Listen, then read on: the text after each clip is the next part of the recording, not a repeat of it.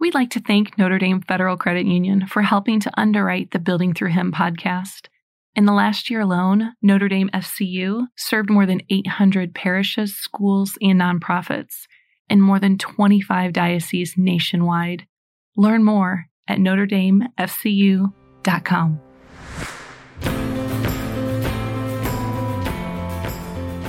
Hello, my name is Mary Jo Parrish. This is the Building Through Him podcast, and today is Jesus Conversations, the journey to sobriety. I'm here with two of my builder sisters, Carrie and Sarah. Carrie, introduce yourself. Tell us a little bit about you. Hi, I'm a builder. My name's Carrie, and I have been married for 25 years to the same person. I've been Catholic my whole life. We have 10 beautiful children. We have just a really good life, but I'm also in sobriety. I've been sober for about two and a half years now.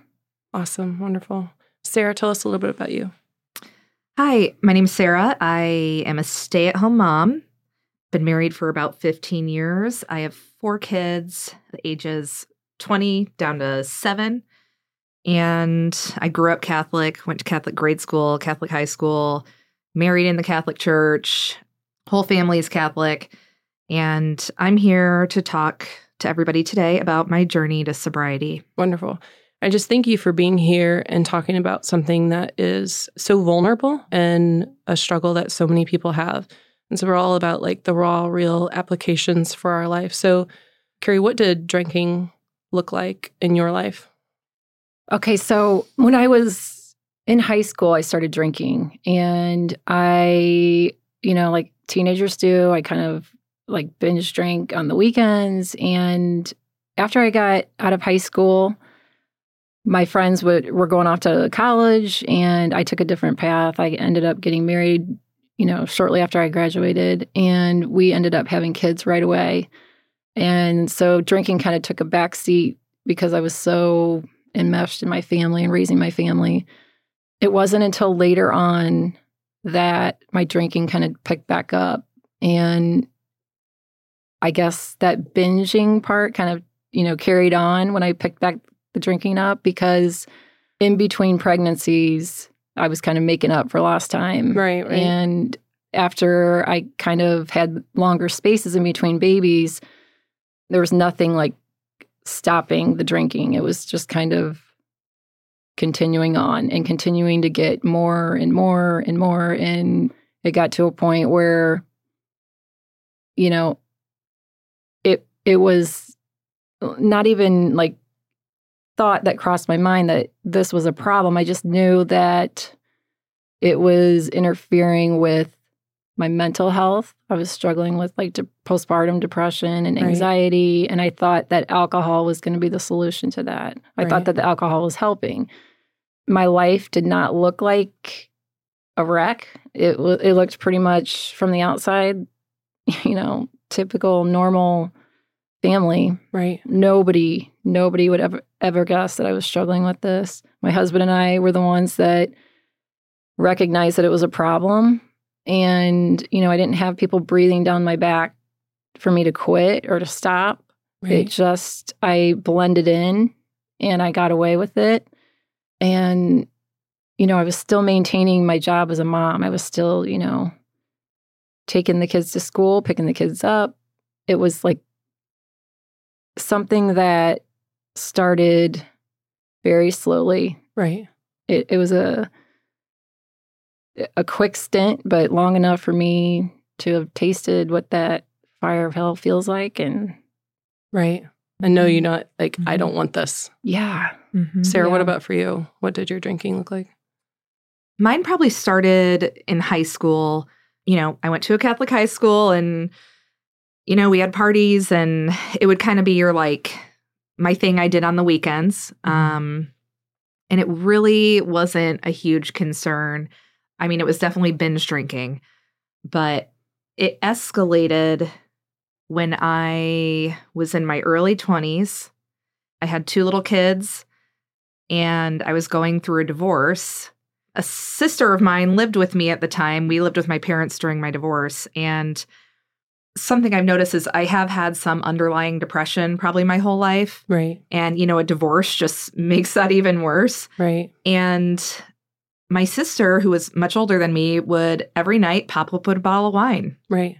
And it was like, I had never had that before. It was just like, oh, the weekends you went out. Right. But this is where it turned into every single night we pop open a bottle of wine. Right. And it was fun. Yeah. And we'd turn on music. And it was like, I mean, instantly my mood was elevated. Even before I had that first sip of wine, it was like, all right, party time. right. And I mean, looking back, we had some really good times. Right. Right.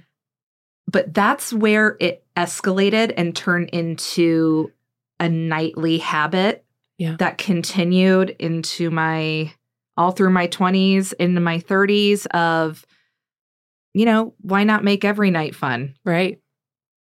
Yes. You know, I never got to the point where I was waking up in the morning and drinking vodka. You know, it just was always this nightly habit, this nightly reward, this nightly way to relieve the stress of the day, Right. you know, and towards the end, it became the thing that was actually causing my stress. Of course. right. Of course. You know, it's it's fun until it's not fun. Exactly. Exactly.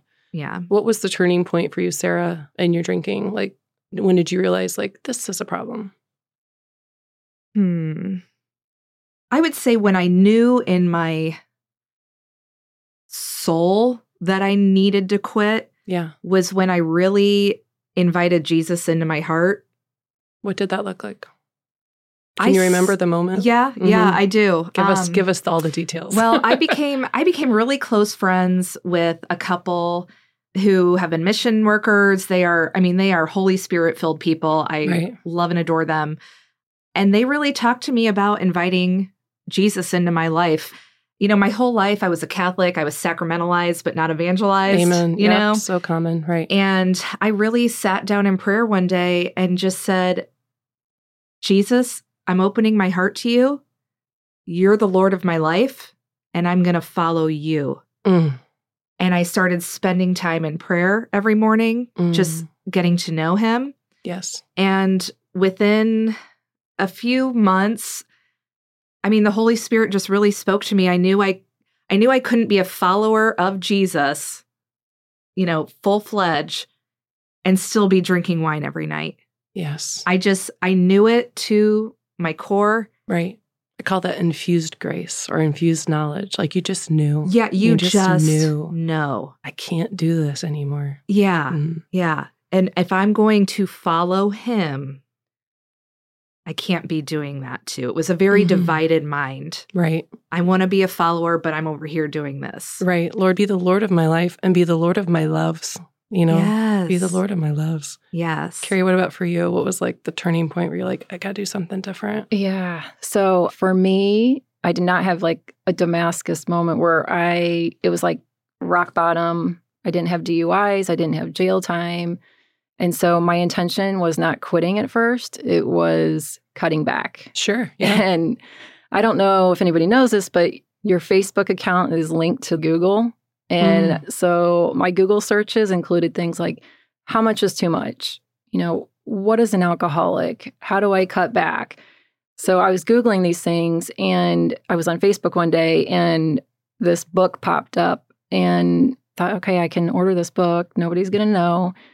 And I didn't want anybody to know that I was, you know, thinking about cutting back, trying to cut back. And so I ordered the book. And when I read the book, I was like in absolute shock because the things that she was describing in the book were the things that I was going through. What's the name of the book? it was not a Catholic book. It was That's okay. called um, Up All Night Up All Night. by okay. Bex Weller. Okay. And the things in the book, I was like, how can this be? This is like the same thing. How is this same thing? Because I thought I was the only person that was going through this kind of thing. Right. And so I ordered the book, read the book. Her testimony kind of made me start thinking, okay, maybe this is a bigger problem than I thought. Right. She had talked about like the underlying reasons why we drink. And so I I thought, okay, the reason I'm drinking is because I have postpartum depression really bad. I have really bad anxiety. I, if I can cure that, then you know, I'll be good to go. I can go back to drinking normal, not Right. having these consequences that I'm having and you know, feeling better about myself. And so I tried that. And I think I tried every which way to cut back. And I was still holding so tightly on to the fact that this thing, alcohol, was going to take away the, you know, all these issues that I was dealing with, eh, or, or you know, this void that I was trying to fill. Because Right. there was this like something missing for me. Right. And what led me to finally realize that I needed to quit was that I had tried mm-hmm. absolutely everything. I had tried, you know, I thought it was maybe the food that I was eating. That's why I was depressed. I needed to cut out gluten and I needed to, you know, I just needed to eat better. And so when that didn't work, then I thought, okay, it's just it's because I'm not exercising enough. And so I started running and I started, you know, exercising more. And when that didn't work, then I moved on to I just need to get my mind like it's it's the power of habit. And I ordered all these Mhm. books and I studied how to change your mind. How how can you like control your mind better so that you can control your drinking? Right. And then that didn't work. And then I um gosh, what else did I do? Every which way. It was like I could not control it. Right. And the more I tried to control it, the worse it got. Right. So on my birthday, it was about four years ago. On my birthday, I decided, okay, I'm just going to do this 30 day stint and, you know, no alcohol at all. Not trying to control it, no alcohol at all. And it took me a good maybe three, four weeks to jump on. And I was sober for maybe 10 months. I couldn't stop thinking about the alcohol though Right. and I hated watching other people drink. I was resentful that I couldn't drink. I was angry at God. I was angry, you know, at my husband every time that he would he could drink normal and every time that he had a beer, I was resentful. We'd end up arguing still. Right. And so nothing was really getting better. Right. I was still like a miserable person. And so then one day I was, you know, if I just quit thinking so hard about the alcohol, maybe I'll quit. Maybe it'll not be a problem. And so, and my husband was very, very good about allowing me to have the freedom to decide those things, Right. even though he he's very clued in on how addiction works and he is very patient as well he we were out to dinner and I was like, I think I'm just going to order a glass of wine, just one, and thinking that you know I was cured, I could do this. Right. And the one led to two, and that night, but then within another couple weeks, I was right back to where I had left off, and I was, you know, even deeper, digging myself deeper because I was again making up for lost time. I had given it up for ten months, and now I was like back in the swing of things. Right. And then when it got so bad, I decided to quit again. Got another eight months under my belt with my self will, and then um, still miserable, still trying, you know, on my own to do this. And then it wasn't until my birthday, four years later, this just coincided. It was just ironic that God did this this way. But on my birthday, I decided, okay, I'm going to try this one more time. I'm going to see if I can control this one more time. No, it was a disaster. It I ended up spending my birthday, you know, throwing up the whole day and Mm. in bed and I thought this is it. I I cannot do this anymore. I can't. And so that was what led me to quit for good. And then what was that that you were like, this is the thing that led me to quit? Was AA? So and then that that's when I eventually entered AA. Awesome. Yeah, and that's what changed pretty much my whole story. Sarah, what was your rock bottom? Mine was COVID. Mm. COVID started. I think we all can relate to that at a deep level. Right. I, I think COVID has exposed a lot to a lot of people. right. But I remember when COVID first started, like a lot of people, I, you know, called my husband. I'm like, oh my gosh, I'm at the grocery. They're running out of things. You know, I need to, you know, Stock just stock up. Right. So I went to Costco and what did I fill my cart with? Not toilet paper? Nope. wine, tons of wine because, you know, I, if we run low on food, that's, I can survive. But Right. if the liquor stores close, right. I'm going to, there's no way. Right. So obviously I did buy food too. Sure. But, you know, my husband was like, seriously? You Right. bought, you know, three cases of wine, you know? And I'm like, well, I mean, you never know. But um so before that I was kind of getting good at controlling my drinking. Mhm. I was a li- you know, when you start to form rules around your drinking, that's Mm. a big What does- giveaway. what do you mean by rules? um I'm only going to drink when we go out to dinner. okay. I'm only going to drink one bottle of wine a night. And do the rules start to like broaden as you go? Like, Yeah, like I'm Yeah. only going to drink when we go Right. out to dinner. Well, but what if I have friends over for dinner? okay, Yeah. this is an addendum to the rule. Yes. It's Yeah. another Yes. addendum. And then what if there's leftover wine Right, after I have can't my friends over? Sure. So I'll just finish those and then I'll go back to only drinking when we go out to dinner. Right. So, but you know, COVID changed all that. Mhm. COVID was like, I got three cases of wine in my basement. There's Mhm. nothing else to do. Right. So I might as well drink wine every night, listen to music, make this fun. Right. So it progressed a lot. And by the middle of May, I had the moment where I literally on my knees just asking Jesus to take this from me. This is not working. Please take this from me. I know, I know this is not good. Right. And a couple weeks later, this program popped up on my Facebook page because my phone probably heard me praying that. Sure. I don't know. Yeah. Um, They listen to everything. yeah. Including our prayers. Yeah, exactly. and it was for this program called Sober Sis. okay. And this program is, they have a 21 day reset, and it's for you to just take a 21 day break. They have daily emails. You join a Marco Polo group with other women around the country. And it's just to take a look at your drinking, to educate yourself on alcohol and what it's doing in your life. And then at the end of the 21 days, you can decide if you can moderate Mhm. or if you want to totally quit. And then after that, they have a program, oh, alcohol free life. I forget what it's called, but um, it's a 90 day program then for people that want to make the decision to totally live alcohol free. Okay. And that program, what makes it so different from any other program, and they don't advertise this, which is interesting. It's the only program I know of that is Christian based. Nice. And the fact that that's the program out of all of them out there Mhm. that was brought to me on my Facebook feed, Right.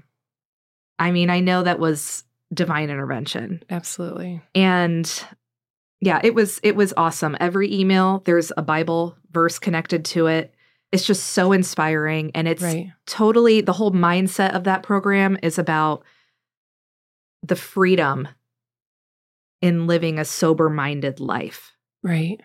and there's just so much joy in that and yeah i highly recommend that program That's So. beautiful. Mhm. So yours was more an online program. Carrie, you talked about like your rock bottom, like you started AA. How is that different than like an online program?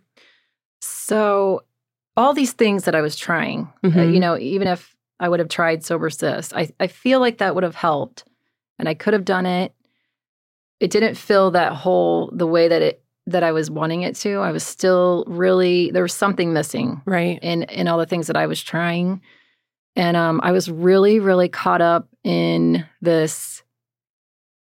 That's not me. hmm That's not me. C- Mhm. Because I was trying to look for, you know, a reason why I could keep drinking. Right. And so I was doing all this comparing. But then, you know, when I read that book, I was like, but that's me. And she's not calling herself that Right, word, that right. A word, you know? And I was like, maybe I, that's not me. Maybe I can just do this on my own. And that, and I did for a while. Right. And, um, But you were miserable. but I was miserable. Right. They call that dry drunk. Okay. And I just remember standing outside the meeting. I was scared to death because I thought this is not me, but I don't know what else to try. How did you find out about it? I mean, Like, like if you're like thinking to yourself, maybe I want to try a meeting. How do you even find out? well, I them? had um, right before COVID, I have family that's in the program already. Okay. I went to a meeting with somebody that I knew. They had assisted me to the meeting, and I was scared to death, like shaking, thought I was going to throw up before I went in. Sure. And I sat down, and everybody in the meeting was like, you know, older men, and they were like talking about their drinking. And what made me almost like sick was like there were things that they were saying that I could relate to. I couldn't relate to the rock bottoms. I couldn't relate to like, you know, if they brought up jail or things like that, but I could relate to this obsession. Like I wanted to drink so bad, but Mm-hmm. couldn't figure out why I was so miserable still sober. Or, you know, like right. they would talk about things that were just relatable to me and but yet they were so happy and so like free and i and i thought how can you be joking about this because this is absolutely miserable right. so then covid hit and the Mhm. meetings went online and i was not doing the online thing and so it wasn't until like maybe august of that you know year into covid that i was still miserable and i thought god if you want me to get help with this you're going to have to take over and that's when Mhm. i surrendered right outside that aa meeting that i went to and i walked into the meeting and the first person that greeted me was this really happy bubbly woman and she became my sponsor she led me through the steps and what she was not catholic but what i started seeing was like all this like each step was related to like saint ignatius spirituality Yes. and I thought, Mhm. this is like basically just Catholicism in different words. Yep. And and I and that's when I kind of started realizing I'm getting so hung up on the terminology of, you know, are you an alcoholic? Are you do you have to go to AA? Do you have to do this? Do you have to do that? And just kind of like let go.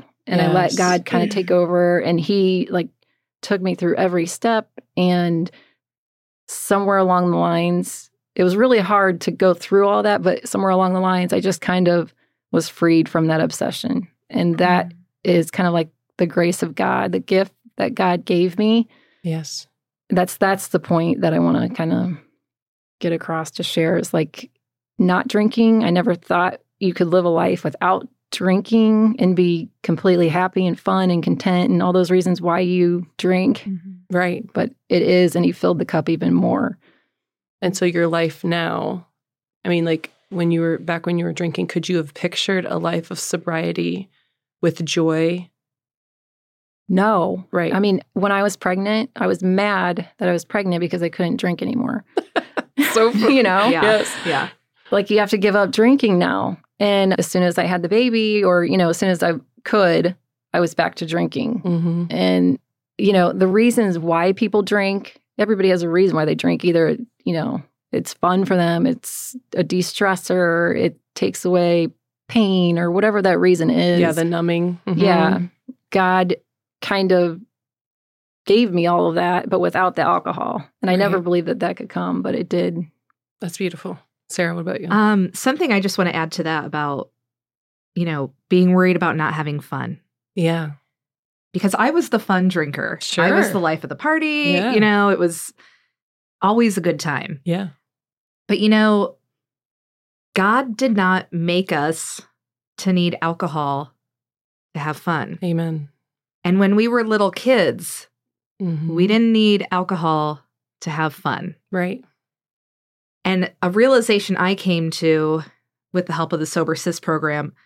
Another thing about that program that's so great is it really it really exposes the truth of alcohol. Like Yeah. the veil is lifted.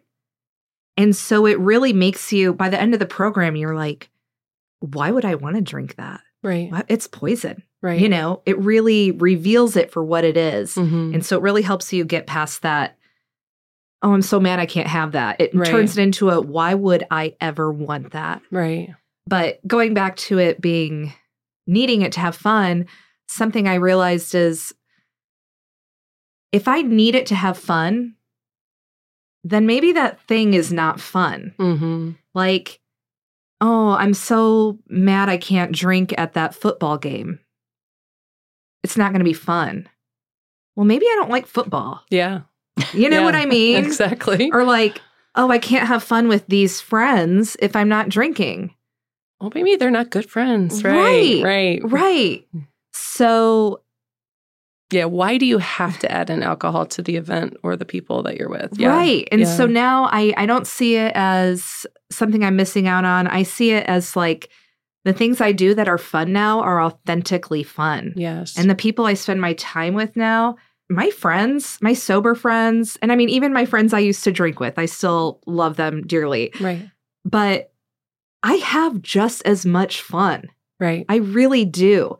And there were times in my past where I'd quit for a month for a diet or, you know, whatever. And then I'd go back to drinking. I would find that when I would start drinking and I'd be a couple glasses of wine in, my authentic friends, I would start being like annoyed I was getting drunk because I couldn't really be present for those Right. conversations. Exactly. Yeah. So the quality of your relationships and the way you spend your time are just so much better in sobriety and actually authentic. My only way to relate is I'm an ex smoker. So I Mm. remember when I um, decided to quit smoking that the enemy said, Well, if you quit smoking, you'll have no more pleasure in your life. Mm-hmm. I just remember accepting that lie that, okay, I won't have pleasure in my life because I smoked in and out, like get done pregnant and nursing, I go right back to smoking. And I looked forward to it. Like, again, when Mhm. you were saying you were pregnant and then you had to stop, I, I was the same way. I was like, dang it, I have to grow this life inside me and stop smoking. It, sounds, it sounds so ridiculous to the people who've ne- never smoked or don't know understand addiction, but it, it, it Mhm. like, that was my pleasure of you know sneaking outside in the garage and smoking a cigarette like away from the kids Mhm. but he said, like, if you give this up, then you will have no more pleasure in your life. You don't want to do that. You don't want to do that. And when Carrie, back when you were saying, like, there's another person like who's struggling the way I am. Oh my gosh, like the enemy loves to say, You're alone. You're the only one who's suffering this way. This is only you. And then as soon as you like bring that to the light and you see all these other people struggling with the exact same thing, it's like the enemy just doesn't have that power anymore. And so I remember saying, like, okay, I'm okay with like losing this pleasure because I need to live for my kids. Like, I need to be Mhm. alive for them and I want to be alive for my grandchildren. And I just accepted that I wouldn't have any more pleasure in my life, which sounds so silly. And it was like within a month, I was like, oh, I actually, I'm not chained to that anymore. Like, I was always thinking, when can I get a cigarette? That was always in my head. I was never free mm-hmm. always that was in my head like oh let's finish this conversation i'd be talking to people and smiling but really i was just thinking about getting back home to get mm-hmm. a cigarette in my garage i mean it's so dark but that was like that was where my mind went at, at the time And that's exactly how it is with alcohol. okay And just a little word to the stay at home moms out there. You know, I thought wine at night was my relaxation, Mhm. my way to have that calm time, that alone time. But, you know, the thing is, is that now, like, I actually do things that are restorative. Mhm. Wine, i love that word wine Sarah. is not. yes You know, it's the first 20 minutes scientifically are, you know, calming, whatever. After that, you just want to keep chasing that buzz. right So to me, it's not worth the first 20 minutes. And now I do things that are actually restorative, like going on a walk, taking a bath, reading a novel, spending time with my family. And it's so freeing to actually be living a life now where the things I'm doing are actually filling that hole, right not a fake right substance. right Yeah. i don't know if anyone ever watched um i know it's not supposed to little house on the prairie Mhm. Laura Ingalls is finds this fool's gold in the in the creek and she's so excited and she's like, Paul, we're rich. And we're like, oh yeah, she can finally throw it in Nellie Oleson's face that they have money now. And it's like, no, it's fool's gold. It's fake. You know, it's it's like it's not real. And you know, like her sadness of like, oh, you know, it had that big hope. It's like it's the same thing. It's like we're trying to fill a hole that was created for only God alone, Mhm. you know, authentic relationship with one another and with the Lord with this other thing. And it's like, nope, Mhm. it will never, it's all fool's gold. it's all fool's gold. So, Carrie, what about what fruits have you seen in your life now since you're Okay, so uh, real quick, going back to what Sarah said, Sure. I was like, when I start started to get sober, I was like, okay, alcohol is the spawn of Satan. I I cannot stand alcohol, and I was kind of like looking through those eyes of like, it's it's a, an evil for everyone. No one should drink. We should all be, you know, teetotalers. The world should go back to prohibition. And I was very, I'm an extremist. So then I started getting really resentful, like even to like kind of like, Jesus, like why would he use wine as his first marriage? I mean, even Mhm. Jesus was kind of Right. enabling people, you know, like he was creating more wine. What the heck? And then I started feeling like all these lies come in, like Carrie, you're just being a bore. You're just boring. You know, relax. You're just, you know, too uptight. You don't need to be so strict about this. And then I started thinking, like, okay, this is a good. You know, alcohol can be a good. It, it, it's just that I took it as other people can take other things, and I took the good, and I, it was a good gun bad for me, and Right. that's when I had to realize this is not a good for me anymore, and letting go of that was really, really hard Right. to do. Mhm. But so I mean, it's kind of like just with any sin or not sin, but you know, money, sex, all these things that can be gifts, but once you start using them in a distorted Right. or disordered way Yeah. Is when they become a problem. Right. yeah, That's My- good. my favorite G.K. Chesterton said, "Never drink when you are sad. Always drink to be happy." And I was drinking kind of like to escape. I wasn't drinking with the intention of, you know, just being joyful and being, you know, in other people's presence and, Mm-hmm. you know, and like alcohol was intended to be used. Carrie, how did that Um, um, change your relationship with like your spouse and your kids? So, I mean, everything in in very subtle, subtle ways. I mean, my husband and I have completely 180'd our, you know, home life. We don't involve alcohol in every single aspect of our lives. I mean, we together don't involve it in any way Right. in our lives, but you know, it's not the center point of our lives. We've found all kinds of different things to have fun now. We've I don't know, I just feel like at peace knowing that that is was like a fly that we were constantly swatting at and that's done and gone now and the freedom that comes from that is so good. right. So good. Mm-hmm. Sarah, what about for you? Well, me and my husband, he quit drinking about eight years ago, Okay. but he was my drinking buddy. Oh. So uh, we had a lot of good times together sure. until it wasn't fun anymore. Right. You know?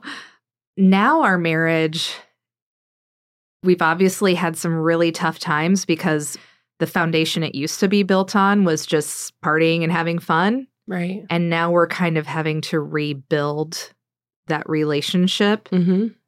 Who But are you it- when you're not drinking? Right. It's like it's a different person, It's right? a totally different person. So we're both having to kind of learn who each other are all over again. Right. But it's so great because now, you know, when we go on vacation together, we're touring old homes, we're being active, we're hiking, we're we're doing so much more together when before it would have just been like sitting at a bar on a beach right. Yeah. and then getting in a fight later that night. Of course. You Yeah. know? You gotta have Yeah. fighting. Yes. Yeah, exactly. Then Um, being resentful to, to each other the whole next day. Right, Yeah, of course. exactly.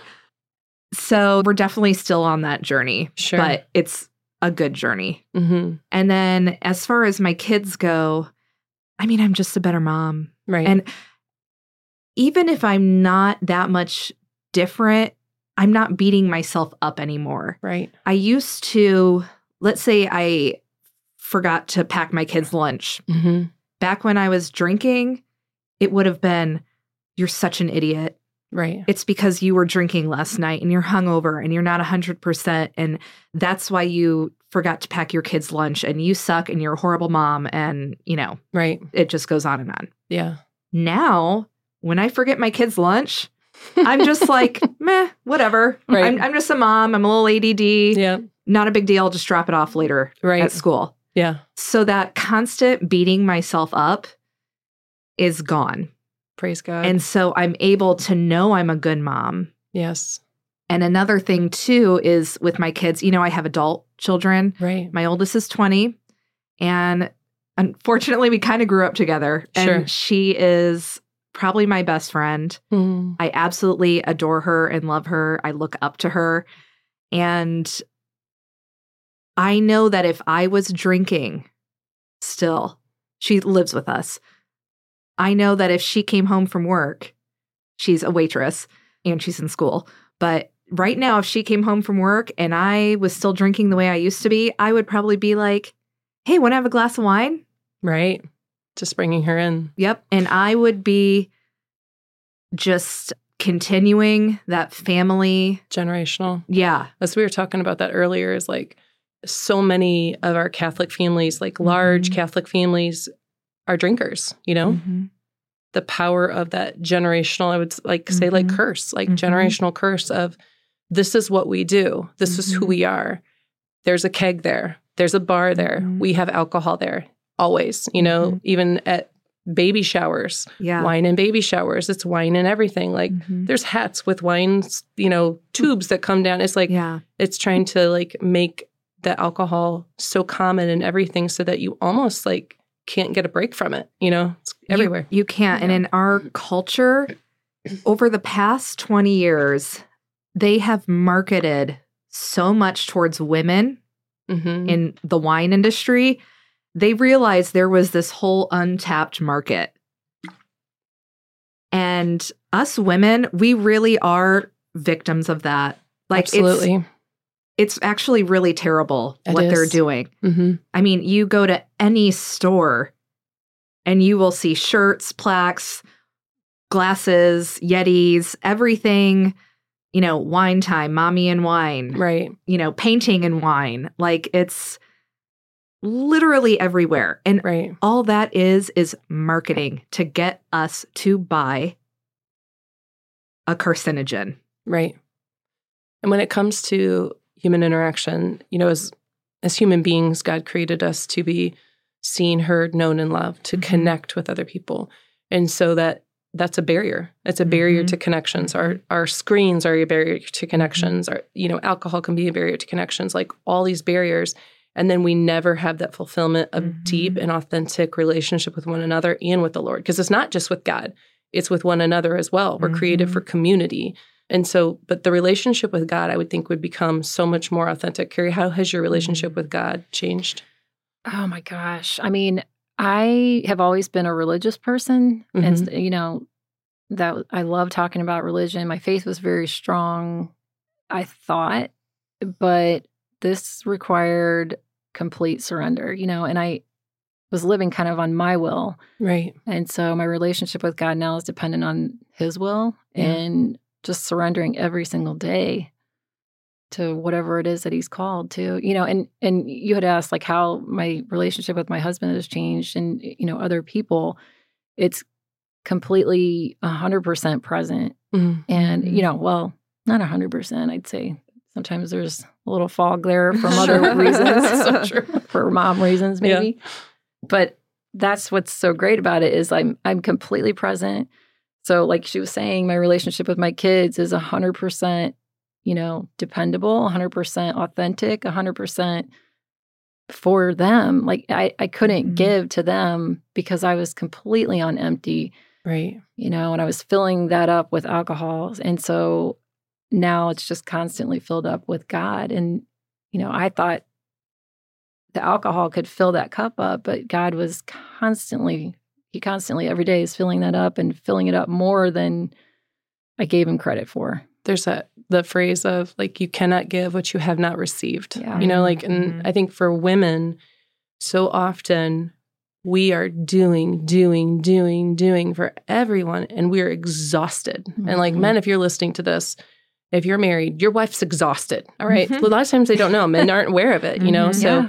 like we're so busy doing and that we don't take the time to receive. So one thing about the Kingdom Builders gathering, if if I you know see a woman, I'm like, hey, why haven't you coming to the gathering? And she'll be like, well, I just you know, Johnny has baseball and my husband has this and blah blah blah. And it's because they're so busy serving Yeah. everyone else. It's like just come and receive. You need to receive God's love, and for women to take the time to pray. You know, Mhm. to surrender to him to be able to receive his love so that they can give you know so we're talking about the dry drunks like we all have that hole where we Mhm. need to be receiving his love so that we can give we're you know running on an empty so much of the time and part of it is just like taking a step back and being like okay why am i running on Yeah. empty you know like i always Mhm. just like ask why you know where am i overscheduled where am i not resting in his will you know how am i Mhm. not receiving Oh, I just was going to say is that was part of the problem was I had this misconception that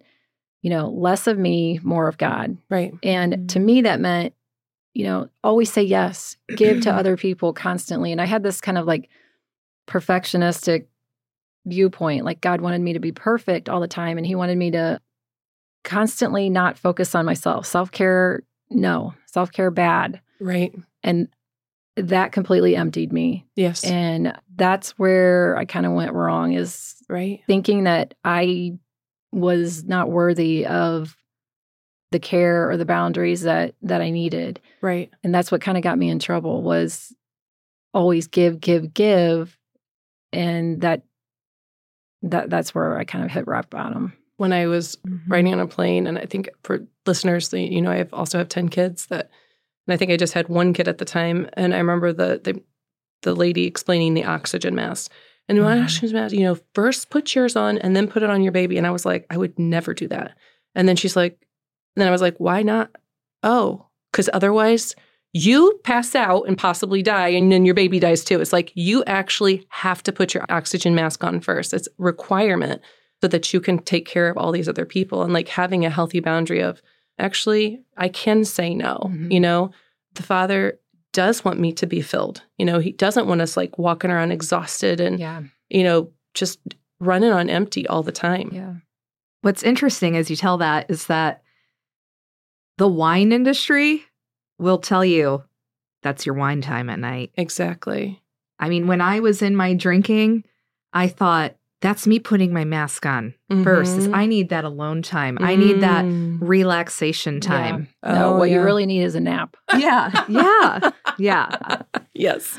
Some Um, nap or some adoration. So- Right. Yes. So, Sarah, what Right. has your how has your relationship with Jo- God changed? You know, when I quit drinking, it was almost as if someone had opened the curtains in my house and let the sun shine in. Mm, That's how it felt. mm, I was able to feel his love for me. beautiful. I felt like I was able to receive graces better. And for Um, someone who's like listening, who's like, I've never felt that before. Had you felt felt that before? It basically it felt like I was walking in God's light. Okay. And when I would drink, it literally was like there's a cloud Mm-hmm. hovering over me, Yeah. like I'm in the dark. Yeah. And then another thing that did is, you know, when the curtains are drawn back and the light comes in, you're able to see the other sins in your life. Right. And the things that when I was in active drinking just were not even on my radar Right. We're on my radar now. Right. And I could see them so much more clearly. right. So that's really helped me root out other sins, the smaller weeds. Yeah.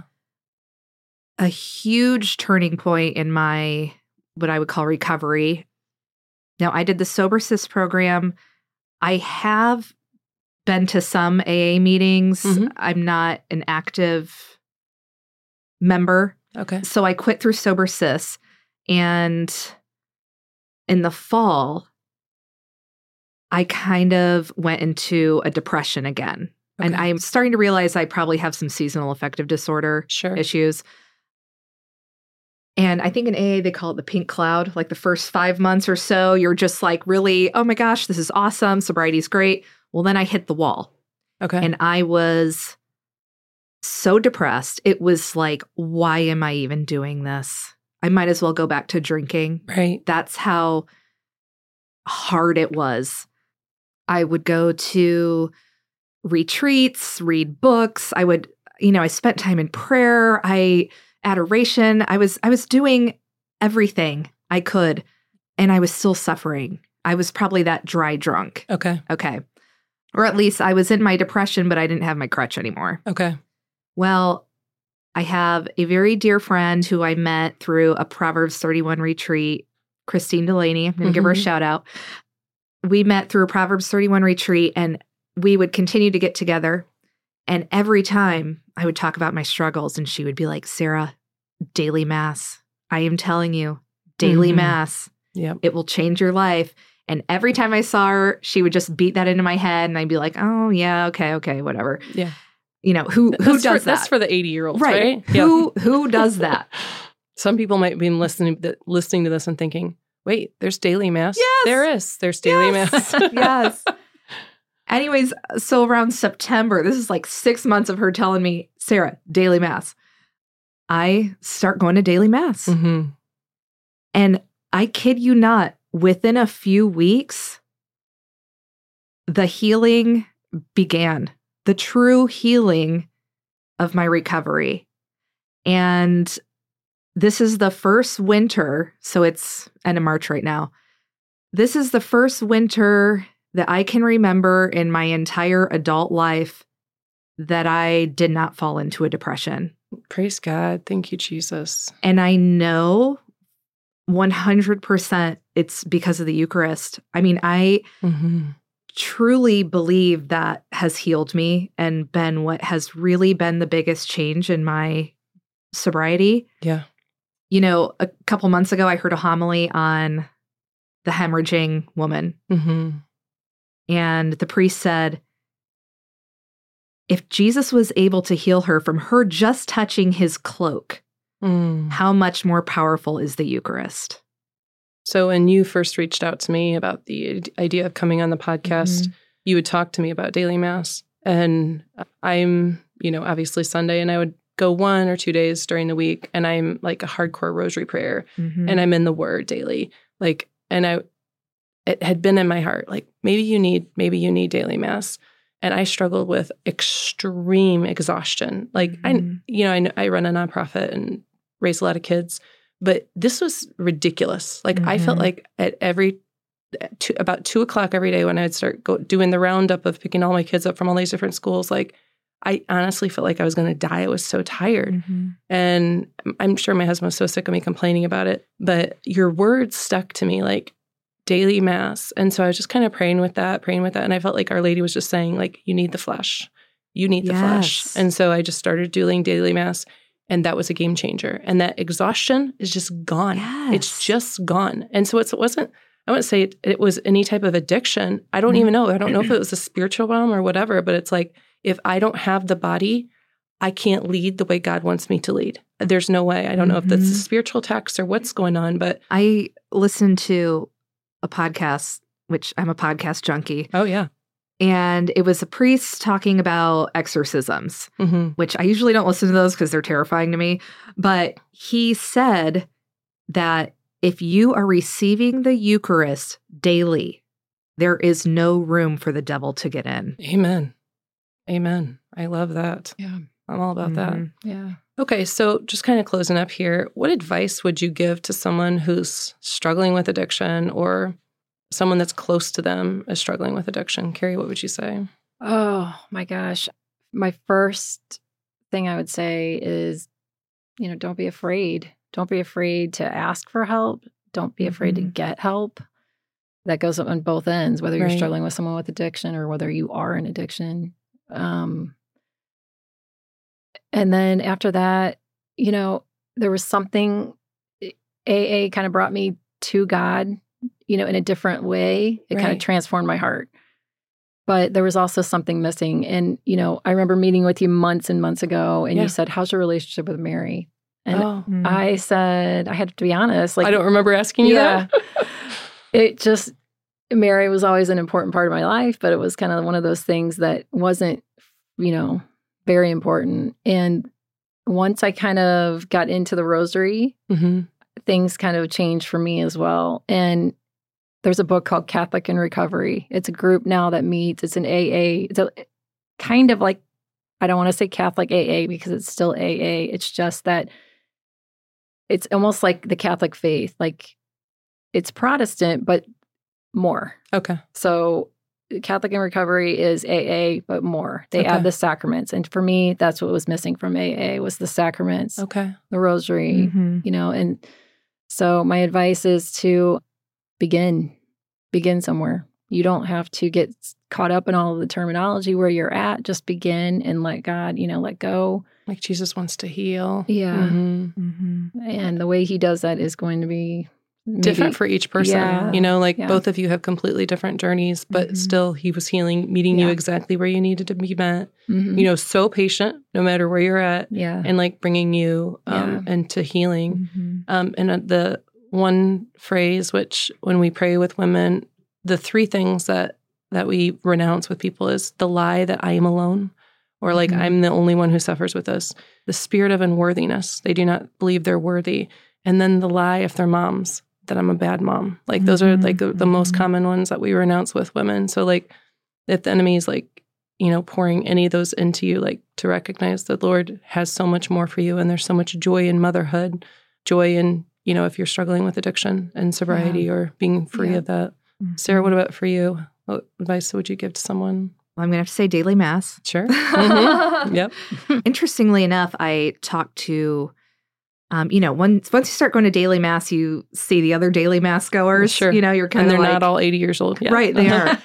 Anyways, one of them I saw outside of mass, and I just approached them and was like, I know them, and I was like, you know, so when did you start going to daily mass? And they told me they started going 20 or 30 years ago. They said he had a drinking problem and he started going to daily mass just to ask God to take it from him. yeah. He went every single day. Exactly one year later, to the day, he just didn't need it anymore. Wow. Those chains were broken. Right. So, just receiving the Eucharist daily is to me more powerful than anything else out there. Right. You know, I didn't do AA, but I like to say, you know, the Bible is my big book and Mhm. Mass is my meetings, you Right, know? Right. But reading the Bible daily has been huge for me. How so? Just spending time in God's word. Like, what does He have to say to me? Mhm. When you read the Bible, you're getting the chance to really hear what Jesus has to say to you. Right. I always think of like scripture as, you know, God's love letter written to us. So if he was, you know, if our dad was stationed overseas and he was writing letters to us, that would be the Mhm. word. And if it was FaceTime, if he was FaceTiming us, it would be like adoration. And if he was able to fly home daily just to give us like in a quick embrace, Mhm. that would be our mass. You know, like Aw, yeah, just to kind of like like, oh, that's daddy. Yeah. Yeah, that's his love Yeah. right there. Well, and I have to say, like growing up Catholic, mind you, I absolutely love my Catholic faith, but reading the Bible was just not a part of it, Right. for me at least. Right. So last year I did the Bible in a year, hmm which I highly recommend Absolutely. every Catholic doing. Everything makes sense now. Like, oh my Right. gosh, I get it. Right, Like, right. You know, I get the timeline. I get, you know, just it all makes sense now. But, you know, something I did not realize as a Catholic is how often the Bible talks about being sober minded Mm. and how important that is. And, you know, how getting drunk is not okay Right. you know, things I would have never really known before until I really did the Bible in a year. And now I feel so much more conviction Right. to remain sober minded. Right. One of my favorite Bible quotes or, you know, scripture passages is Peter, where he talks about, you know, the devil is like a lion prowling, Mhm. waiting to devour someone, Right. and how you must remain sober minded. Mm. And to me, I feel like when you're drinking, when you're intoxicated, when you don't have your free will, Yes. you have a target on your back. Amen. That's so true. Yeah, I was going to say, you know, the devil kind of took my weakest point, and that's I feel like that's where he kind of insinuated that maybe maybe alcohol can do this, you know, solve your exhaustion. Maybe alcohol can make you better able to handle kids. And I always hesitate to bring my kids into my story because I always feel like well, maybe if you didn't have so many kids, like that was one of the lies that God was Right. telling, you know, the Mhm. devil was telling me. Mhm. And I mean, I'm handling all these kids sober way better than I ever could have Mm, handled Sure. with the alcohol. And so that was a complete lie. Right. But another thing, the adoration, I was always an adoration goer um, my entire life. hey, tell them about when you were thinking about approaching me about talking about this, but you weren't really sure. So you were in adoration. And who did you see? Oh, yeah.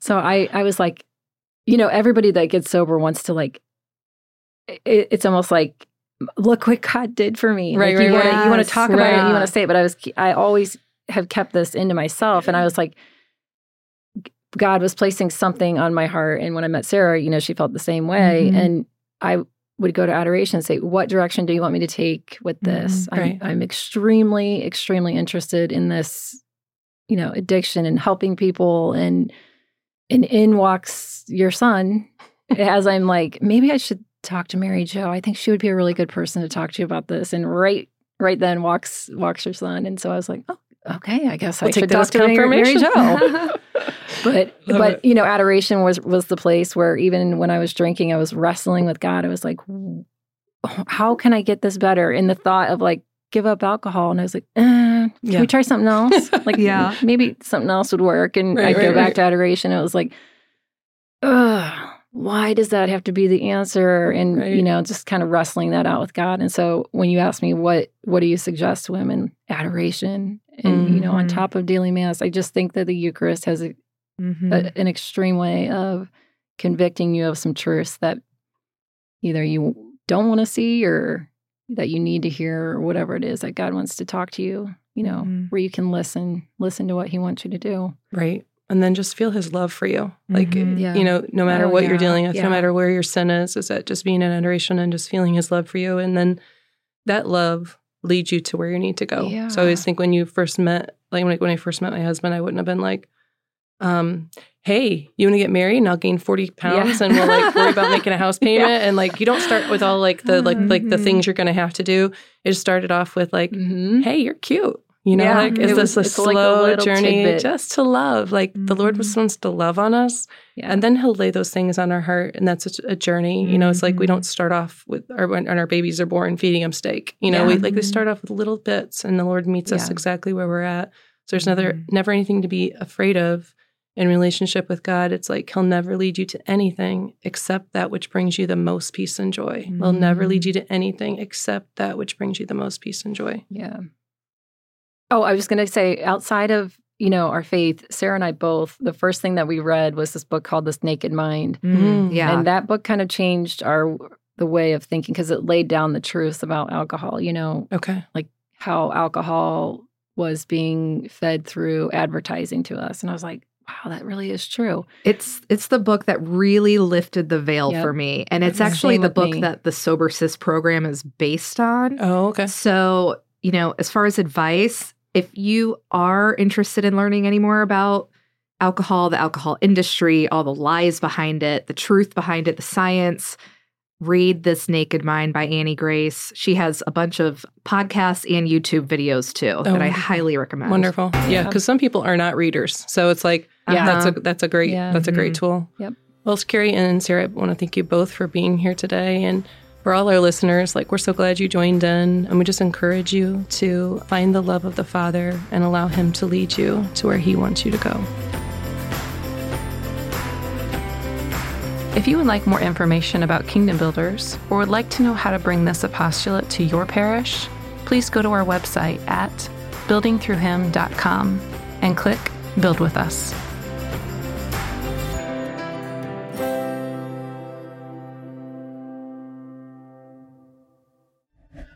This show is a production of the Spoke Street Media Podcast Network.